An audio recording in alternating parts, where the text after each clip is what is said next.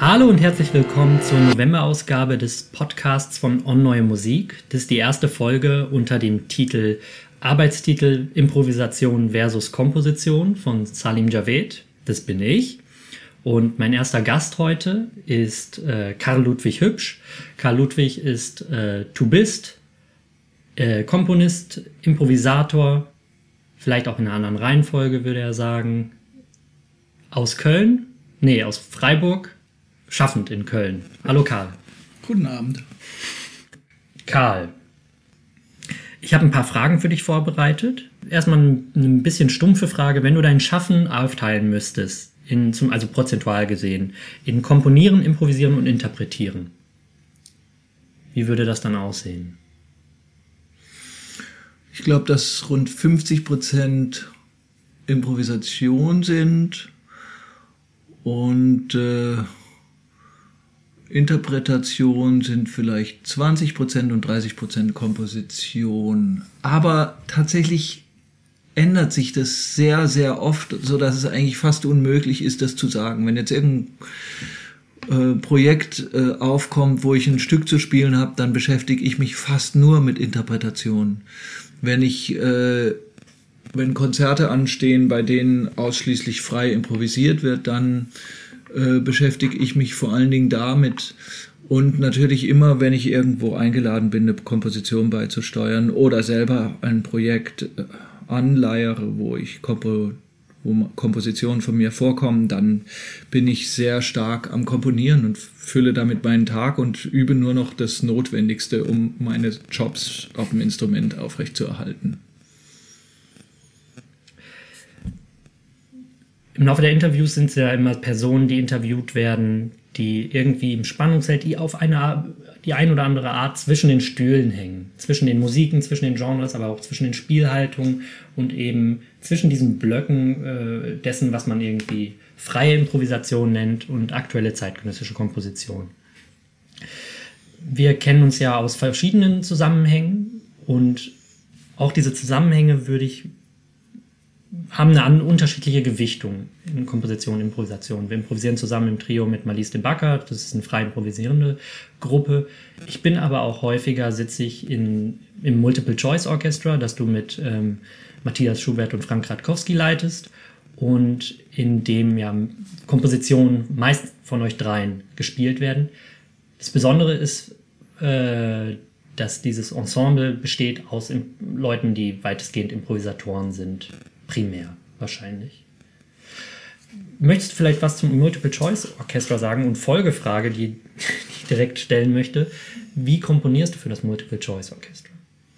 Also das Multiple-Choice-Orchester ist eigentlich genau dafür gegründet worden, zunächst als James Choice Orchestra, noch mit Norbert Stein, dann nur noch mit Gradkowski und Schubert zusammen als Multiple Choice Orchester, um Kompositionen umzusetzen. Das heißt, wir haben Musiker ausgewählt oder in dem Pool für dieses Orchester sind immer Musiker, die sowohl als Interpreten, sei es nun Jazz oder neue Musik, als auch als Improvisatoren ähm, sehr versiert sind. Das ist die Voraussetzung. Und äh, deswegen gibt es auch quasi nie einen Multiple-Choice-Abend, bei dem ausschließlich improvisiert wird, sondern es geht immer auch um, um das Thema Interpretation.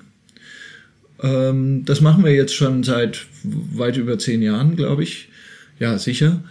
Und ähm, was die äh, zweite Frage war, was.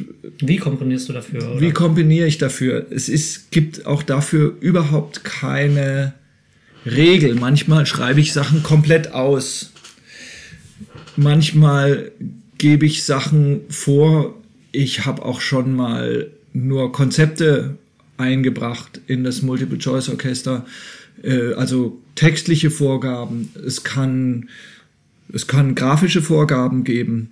Für mich ist das Entscheidende immer, was machen die Vorgaben oder was ermöglichen die Vorgaben im Vergleich zu einer Improvisation. Also mich interessiert,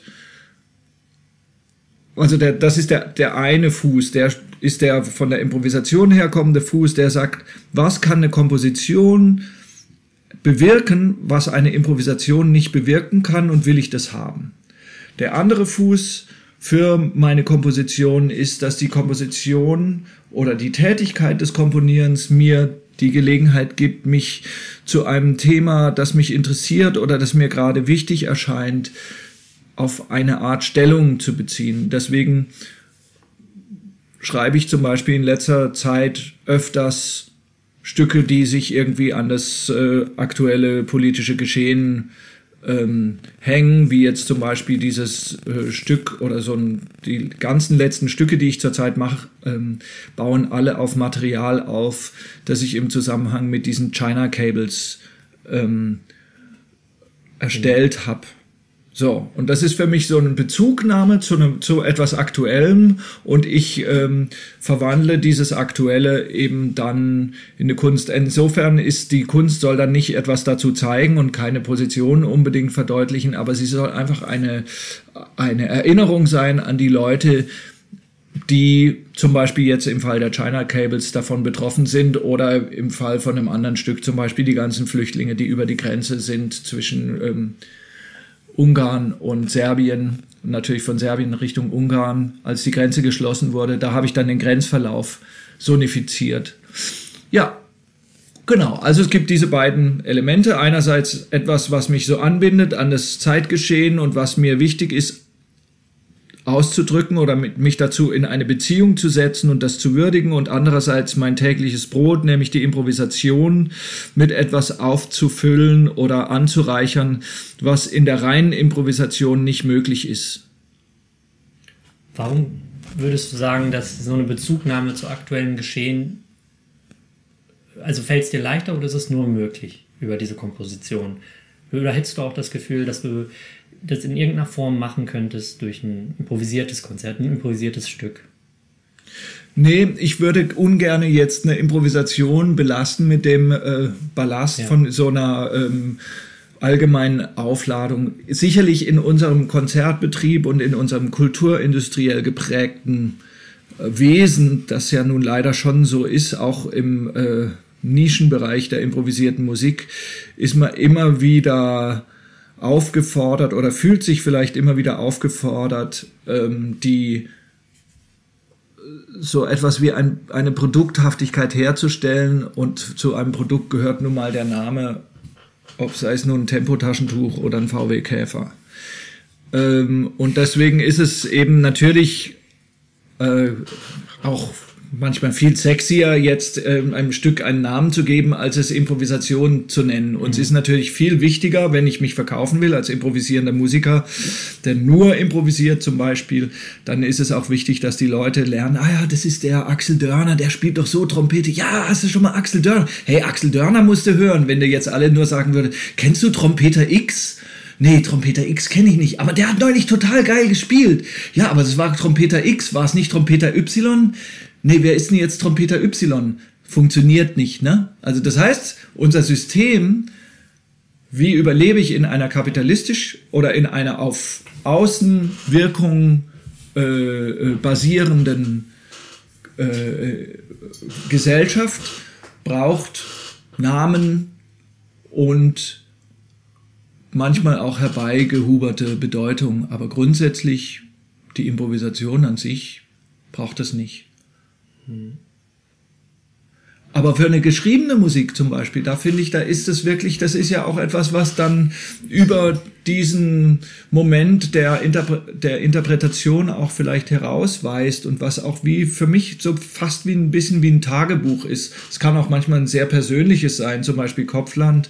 Diese Komposition, die habe ich in ähm, San Francisco auf einer Residenz geschrieben und die bezieht sich schlicht und einfach auf den Ort, an dem ich da war. Mhm. Der hat jetzt, die hat gar keine, sozusagen keinen politischen Unterbau. Kopfland war übrigens eine Komposition, die wir mit dem Multiple Choice Orchestra mehrmals gespielt haben, in unterschiedlichen Besetzungen auch, ähm, wo es ähm, Material gab, relativ reduziertes Material mit so aus Tonhöhen bestehend und Solisten oder eine Solistin. Das waren also mal zweimal ein Klavier, richtig? Genau. Und das ist ja zum Beispiel jetzt vielleicht ein guter, ein gutes Beispiel. Du hast dich da entschieden, etwas aufzuschreiben, einen anderen Teil definitiv nicht. Nämlich diesen Klavierpart oder diesen Solistenpart.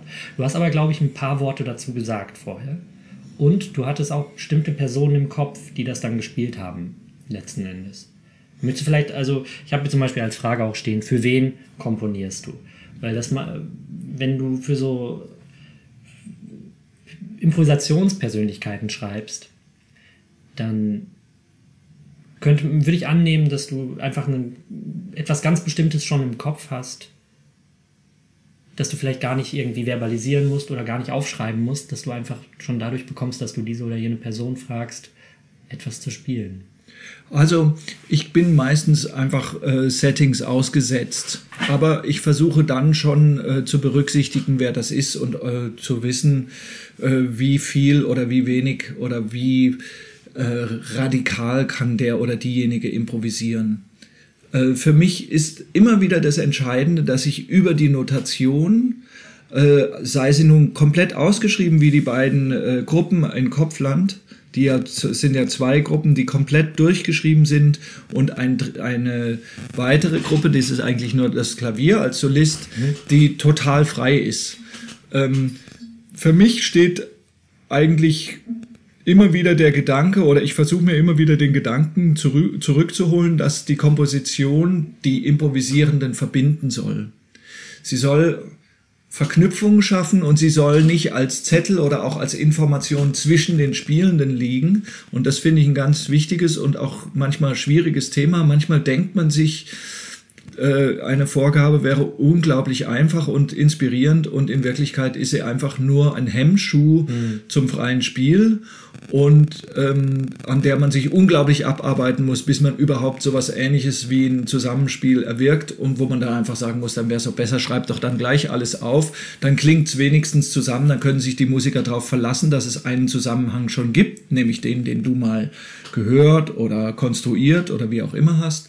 Aber nein, für mich ist eben im Spiel mit improvisierenden Interpreten ganz wichtig, dass ich oder ich frage mich daraufhin auch immer wieder ab, ob ich es geschafft habe, die Leute über das Geschriebene zu verbinden mhm. und ihnen gleichzeitig sowas wie eine geheime, je nach Festgelegtheit der Struktur, geheime oder mehr auch manchmal offensichtliche gemeinsame Ebene zu geben, die auf dem Material, auf dem musikalischen Material basiert. Das heißt, wenn jetzt, ich mache mal ein Bild, wenn ich jetzt ein, eine grafische Notation nehme und sage ich mal so ein Kuddelmuddel-Bild habe von so lauter Würmern, die sich durchdringen, so ein Wollknäuel-Bild mhm. angenommen, na, dann könnte ich ja das interpretieren als kleine Glissandi, um jetzt mal den ersten, das erste, was einem als Lesendem so in die Augen, ins äh, einfällt, dass man die, die Höhe der Linie so ein bisschen als Tonhöhe liest, ne, dann kann man das ja natürlich gestalten, dann kann man ein Notensystem außenrum machen, dann wird es ganz klar, dass die Tonhöhe gemeint ist. Mhm. Wenn man jetzt da nur so ein Bild von solchen Würmern hat, die durcheinander liegen, dann könnte es ja auch die Lautstärkenkurve sein oder wenn man es anschaut wie Earl Brown, dann könnte sich das vielleicht noch dynamisch bewegen. Wenn ich also auf so einen Wurm von seinem Kopf her gucke, ist es plötzlich nur noch ein Punkt. Aha, was bedeutet das für die Note? Da gibt es unglaublich viel ähm, Interpretationsspielraum, aber am Ende sind doch zwei Leute, die sich auf dieses Gemälde oder auf, dieses, auf diese grafische Notation beziehen, sind verhandeln damit auch dieses Stück dieser grafischen Notation in Echtzeit und beziehen sich darauf. In dem Moment, wo beide wissen, wo sie sind, ist es sehr spannend. Auch in dem Moment, wo einer vielleicht gar nicht da ist und der andere aber glaubt, der ist da. Also wenn du ja. jetzt zum Beispiel das Kuddelmuddel spielst und ich spiele gerade äh, klare Töne und du denkst aber, ich spiele auch, äh, ich spiele gerade Töne und du denkst, ich spiele auch das Kuddelmuddel, dann versuchst du mich zu verstehen. Ja. Und das macht es spannend. Das bringt dich in den Kontakt zu mir. Wenn, ne? Wenn jetzt aber deine sozusagen, wenn das jetzt ausnotiert wird und du meine Stimme mitlesen kannst und merkst, wir sind möglicherweise nicht zusammen, weil es eine komplexe Notation ist, dann und du kannst dich nicht als Interpret darüber erheben, zu sagen, ich spiele jetzt trotzdem mein Ding, sondern nee, wir müssen das erstmal so lange üben, bis es richtig genagelt ist. Dann äh, steht die Notation zwischen uns und hält uns davon ab, miteinander zutiefst musikalisch in Kontakt zu gehen, sondern es ist nur so ein Abgleichen. Hey, warte mal, du musst ein bisschen weiter vorne. Ah, okay, dann mache ich ein bisschen langsamer, weil du bist doch hast ein anderes Tempo und so weiter. Da finde ich dann geht es zu sehr ins Detail und das musikalische fällt weg und es wird plötzlich geht nur um die Parameter und das kann man dann wirklich nur in einem langen Übeprozess ausräumen, bis diese Parameter bis geklärt ist, was lässt sich wirklich abspielen und was lässt sich nicht so genau abspielen.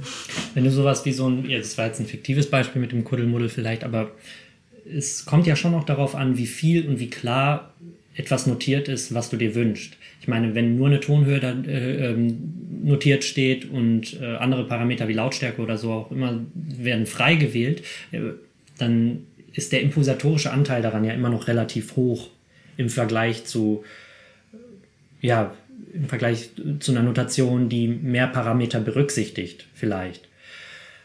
Wie, wie gehst du damit um, wenn du jetzt, ich denke jetzt wieder an eine größere Gruppe, ähm, sind wir mal wieder beim Multiple Choice Orchestra. Oder nehmen wir eine andere Gruppe. Nehmen wir mal ähm, The Long Run Development of the Universe. Das ist eine kleine Gruppe. Das ist eine kleine Gruppe. Ja. Bleiben, nehmen wir eine kleine Gruppe. Ja, gerne. Mit äh, Matthias Schubert und Volta Wirbus. Mhm. Wenn wir uns jetzt, okay, und da will, ich will eigentlich auf, auf eine Anekdote wieder hinaus. Und zwar hast du mal gesagt, du, äh, du komponierst, ähm, ne, das sind so Melodien. Ihr hattet auch mal ein Programm, das so ein bisschen jazzier war, mit, äh, oder das habt ihr auch jetzt letztens noch gespielt, dieses Misha Mengelberg Programm. Und ich glaube, davor gab es mal Konzerte und dann hast du erzählt, du hast geschrieben für die beiden und du weißt eigentlich manchmal schon, dass Volta deine Parts nicht genauso spielt, wie sie da stehen, aber irgendwie macht das falsch und besser. Genau, ja. ähm, das ist für mich die Qualität von einem äh, Improvisierer und von einem Vollblutmusiker übrigens auch, mhm. dass er ähm, mit ganzem Herzen und vollkommen bedingungslos spielt, auch wenn er das nicht schaffen kann, was da zu lesen ist. Und ähm, nicht nur das, dass er also mit ganzem Herzen da durchstolpert und wie ein Irrer sozusagen im Supermarkt, der die ganzen Produkte nicht kennt, irgendwie von A nach B rennt, sondern der ganz geradlinig und äh, zielgenau auf ein Regal zusteuert, sich den Kaffee da rein in den Einkaufswagen tut und dann ganz geradlinig zum nächsten Regal geht. Mhm. Also der sich nicht von dem, was er nicht versteht oder was er nicht ähm, zusammenbringt, abhalten lässt, sondern der daraus einen musikalischen Inhalt gestaltet. Das sind für mich so die tatsächlich wirklich die höheren Weihen von Leuten, die in der Lage sind, eine komplexe Notation so umzusetzen, ich möchte mal gar nicht sagen zu erfassen, weil ich glaube, er erfasst es gar nicht bewusst, sondern eben intuitiv dass es musikalisch total sinnvoll und ja. stringent wirkt. Deswegen kann ich für den auch schreiben, was ich will, weil ich weiß, am Ende kommt immer was bei raus. Wenn ich das dann anderen Leuten hinlegen würde, es gibt zum Beispiel ein Stück, an das ich jetzt denke, da sind ganz sehr viele sehr, sehr schnelle Vorschlagnoten, die auch zum Teil für den äh, für den Zug auf der Posaune unmöglich zu machbar sind. Also zum Beispiel in Tempo von 64 vom siebten auf den ersten Zug zu springen, mhm. ist sehr, sehr schwierig in einer tiefen Lage. Ne? In einer höheren Lage wird es einfacher. Dann ähm, weiß ich aber, der Wolter, der schafft es. Der, der kriegt das gefaked mhm. und dann klingt es immer noch super tight. Und vor allen Dingen, gut, also an diesem Stück, das müssen wir auch immer wieder arbeiten, aber da trotzdem, äh, der, ich komme sehr schnell auf einen Inhalt, wo dieses Material Sinn stiftet und nicht nur einfach und ich nicht das Gefühl oder den Verdacht habe, dass ich nur meiner eigenen Eitelkeit etwas aufzuschreiben genügt habe. Also, dass es auch eine Aufgabe ist. Und du hast es ja eben, finde ich, sehr schön gesagt, gerade die, ähm, die Persönlichkeit der Spieler sich anzugucken, das finde ich halt super spannend.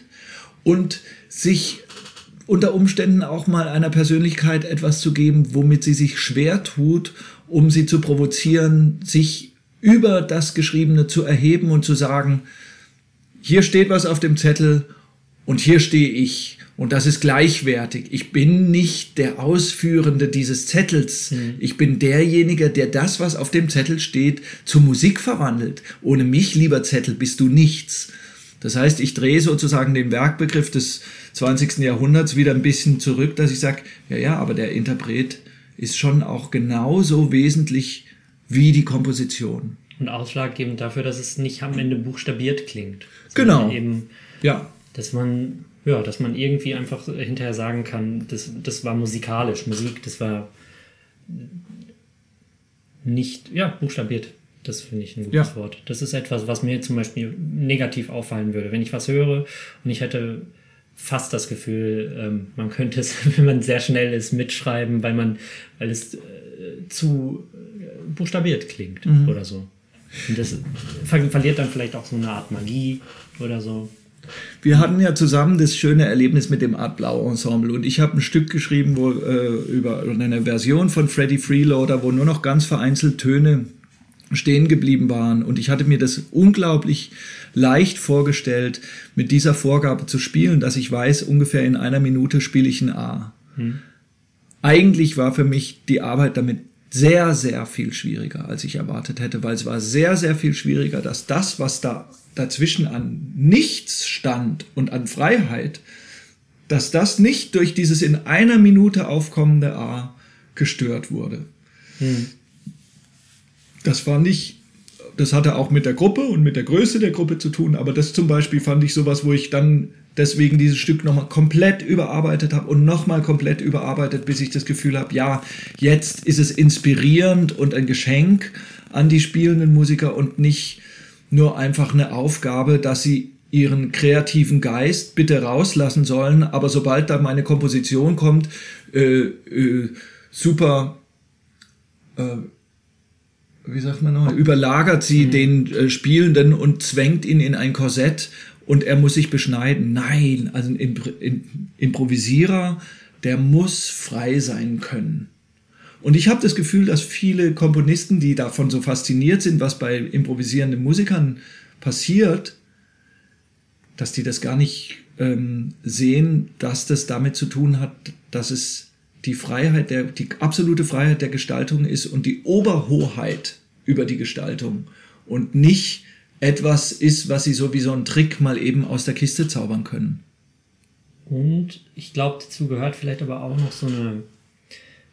Also es gibt äh, zwei Hefte, die du rausge, ähm, rausgebracht hast: im, ähm, Improvisierende im Interview Wien und Improvisers in Interview the Bay Area, ähm, wo du Interviews mit den jeweiligen Szenen in Wien und the Bay Area führst. Ähm, da komme ich gleich nochmal drauf zurück, aber da gibt es häufiger den Begriff, das Material ähm, in der improvisierten Musik im Vergleich zur komponierten Musik immer auch noch eine Kommunikationsebene hat. Oder das ist eine These, die du vielleicht ein paar Mal formulierst, dass die äh, kommunikationstechnisch Anknüpfpunkte hat. Weil Wobei- das, was gespielt wird, ja irgendwie nicht nur Material ist, Lautstärke, Parameter und so weiter, sondern gleichzeitig auch eine Anregung und irgendwas in Schwingung versetzt. Äh, Ne? Also sei es eine Resonanz mit, mit dem anderen Spielenden oder dem Publikum. Vielleicht ist das Wort jetzt, um das gleich mal gleich vorwegzuschalten, eben auch wichtig, dass du jetzt sagst, Resonanz finde ich ein viel äh, vielleicht das geeignetere Wort als eine Kommunikation. Ich stelle ja den Begriff Kommunikation extra auch so ein bisschen provokativ dort in den äh, Mittelpunkt in den Interviews, aber tatsächlich die Resonanz und die gemeinsame Resonanz gefällt mir inzwischen deutlich besser als Punkt, ne? dass, dass ich Resonanz ist auch übrigens nah dran an dem, was Anthony Braxton als Vibration bezeichnet. Also das ähm, sind für mich äh, die wichtigen Punkte, die die Musik ausmachen. Etwas erzeugt Resonanz. Ja, Punkt. Jedenfalls, äh, jedenfalls ist die äh, Resonanz oder die Übereinkunft der Spielenden äh, schon das Tragende bei einer Improvisation und natürlich letzten Endes auch bei einer Improvisation. Ich sehe, oder bei einer Interpretation, Entschuldigung. Ja. Ich sehe die Interpretation als eine sozusagen eine ganz, man könnte äh, das glaube ich in beide Richtungen formulieren, als eine ganz extreme Form der Improvisation. Könnte man wahrscheinlich so betrachten, weil es immer Spielraum gibt, der sich nicht komplett festlegen lässt und eine Musik, die komplett festgelegt wäre und wo der Spieler dann nur noch das macht. Deshalb erlebt man ja auch manchmal bei Stücken, die vielleicht nicht genug geprobt sind oder wo der äh, Interpret äh, strauchelt wirklich oder sich an dem Material eben abarbeitet und nicht mit dem Material spielt, dann erlebt man dieses äh, eigentlich ein unmenschliches Gekettetsein an Vorgaben, die auch zum Teil nicht um äh, aus Liebe zu der Vorgabe oder aus Begeisterung für den Moment äh, erfüllt werden, sondern um einen Job zu machen. Auf der anderen Seite eben die Impro Improvisation, die diesen extrem diesen individuellen Spielraum und die individuelle Farbe des Spielenden auf das Maximum ausdehnt, bis hin zu dem Augenblick, dass er sagen kann, wann ist ein Stück vorbei äh, oder das mitbestimmen kann, wann ist ein Stück vorbei äh, und auch wann ist das Konzert vorbei. Das sind ja alles Momente, die von den Inter Improvisierenden gemeinsam determiniert werden. Ist ja nicht komplett indeterminiert. Ja. Jetzt fällt mir übrigens, ähm, ich bin ein bisschen falsch abgebogen. Das war, was ich gerade angesprochen habe aus dem Heft, war gar nicht das, was ich direkt ansprechen wollte. Und zwar eine andere Frage. Du stellst nämlich den ähm, Musikern häufig die Frage, und das ist, glaube ich, immer direkt schon die zweite Frage. Genau. Was äh, ich, oder ich zitiere mal, is there something that an improviser needs to know that a person who plays written music doesn't need to know? Is there a different qualification? Ja. So, die Frage hast du im Bay Area Heft allen gestellt, die stelle ich jetzt dir. Mhm. Und du hast die jetzt zum Teil schon beantwortet. Mhm. Ähm, möchtest du noch was dazu sagen? Ja, ich, ich würde mal sagen, ein Improvisierer im Vergleich zu einem reinen Interpreten, der, der reine Interpret, der muss so tief in die Musik reingehen, dass er schließlich sich am anderen Ende dieser Musik selber wiederfindet. Mhm. Ja? Und dass er auch seine eigene Art, dieses Stück zu verwirklichen, findet. Der Improvisierer, der muss eigentlich da anfangen. Der muss mit sich derartig gut im Kontakt sein, dass er sich ungefährdet auf alles, was um ihn rum passiert, sei es ein Wirbelsturm, der da tost, mhm. oder sei es ein Radul Malfatti, der da schweigt, dass er mit dem in Kontakt und Resonanz treten kann. Ich habe das mal ähm, von den Persönlichkeiten abgelöst, ist mein, Liebling, mein Lieblingszitat von mir selber, äh, dass der ähm, Komponist ein Werk schreibt, um Musik zu ermöglichen, nämlich für die Interpreten und dass äh, der Improvisierer äh, improvisiert, äh, musiziert, um ein Werk zu ermöglichen. Weil für mhm. mich am Ende unterm Strich ist natürlich auch das Stück, das dann gespielt wurde in der Improvisation, sozusagen wieder ein Werk. Es ist geschaffen, es steht da, es ist konsumiert worden, es ist gehört worden, es ist darauf äh, eingegangen worden vom Publikum, wie auch immer. Ja. Also, genau. Das, was beim Interpreten am Ende steht, sozusagen vor der Aufführung, muss er das Werk so geklärt haben, um nicht dieses schreckliche Wort beherrschen, muss er es nicht, aber er muss das Werk so geklärt haben, dass er sich selber spielen kann in Bezug auf dieses Werk. Idealbeispiel ist natürlich äh, Glenn Gould mit den Goldberg-Variationen. Da denkt man ja eigentlich, das erfindet er jetzt. Hm. Gerade mal eben. Ne? Also das ist so persönlich und so individuell und so eigenartig gespielt, dass man einfach staunt und eigentlich nicht glauben kann, dass diese Musik von auf irgendeinem Zettel steht, finde ich. Und ähm, genau, der, beim Improvisierer ist es andersrum.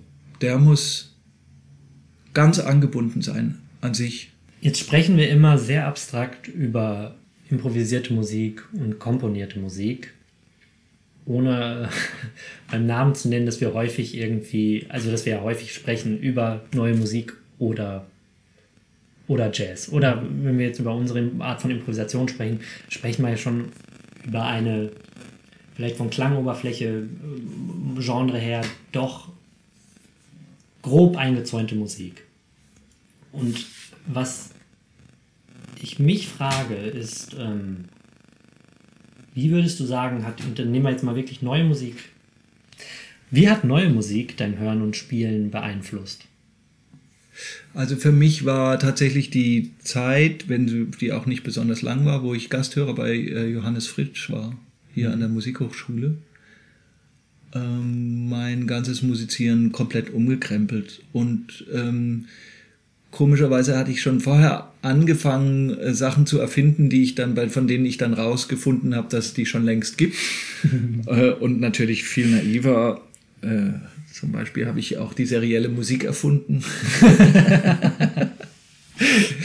ähm, also ich habe da sehr viel gelernt und es ist für mich ein ganz anderer Zugang zur Musik und es ist vielleicht sogar ähm, eine bestimmte Aufschlüsselung des Hörens, die mir da äh, die neue Musik äh, ermöglicht hat, die für mich auch für die Improvisation wichtig ist und natürlich eben auch für die Art und Weise, wie ich selber für improvisierende Musiker schreibe. Meine Präferenzen, dass ich einfach klanglich höre, mhm. dass der Klang für mich fast die oberste Priorität hat, das hat auch mit einer Auseinandersetzung mit der neuen Musik zu tun.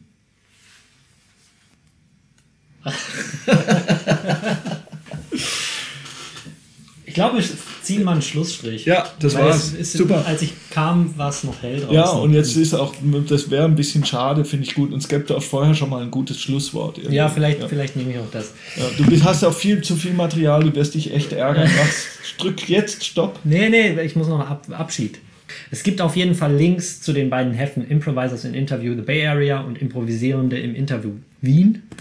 Es wird Links geben zu unserer, natürlich zu unserer kürzlich rausgebrachten äh, Platte This und zum Multiple Choice Orchestra, zum Art Blau und natürlich zu Karls Seite und zur Plattform nicht dokumentiert. Boah, das wären eine Menge Links. Es wird ein Ist egal, ja, guckt euch einfach die Links an, Mensch. Guckt euch die Links an. Ähm, und auf deiner Seite gibt es auch noch weiterführende Sachen, wenn nicht sogar in den Heften, wenn man sich ja, ja. Äh, äh da weiterführend dafür interessiert, was du zu Improvisation versus Komposition zu sagen hast. Damit beenden wir die äh, diesjährige, die, äh, dies, diesmalige Sendung Arbeitstitel Improvisation versus Komposition. Ich bedanke mich äh, an alle zuhörenden Menschen und wünsche noch einen guten Start in den Tag. Oh, oh, God. Oh, God. Oh, God. Oh, God.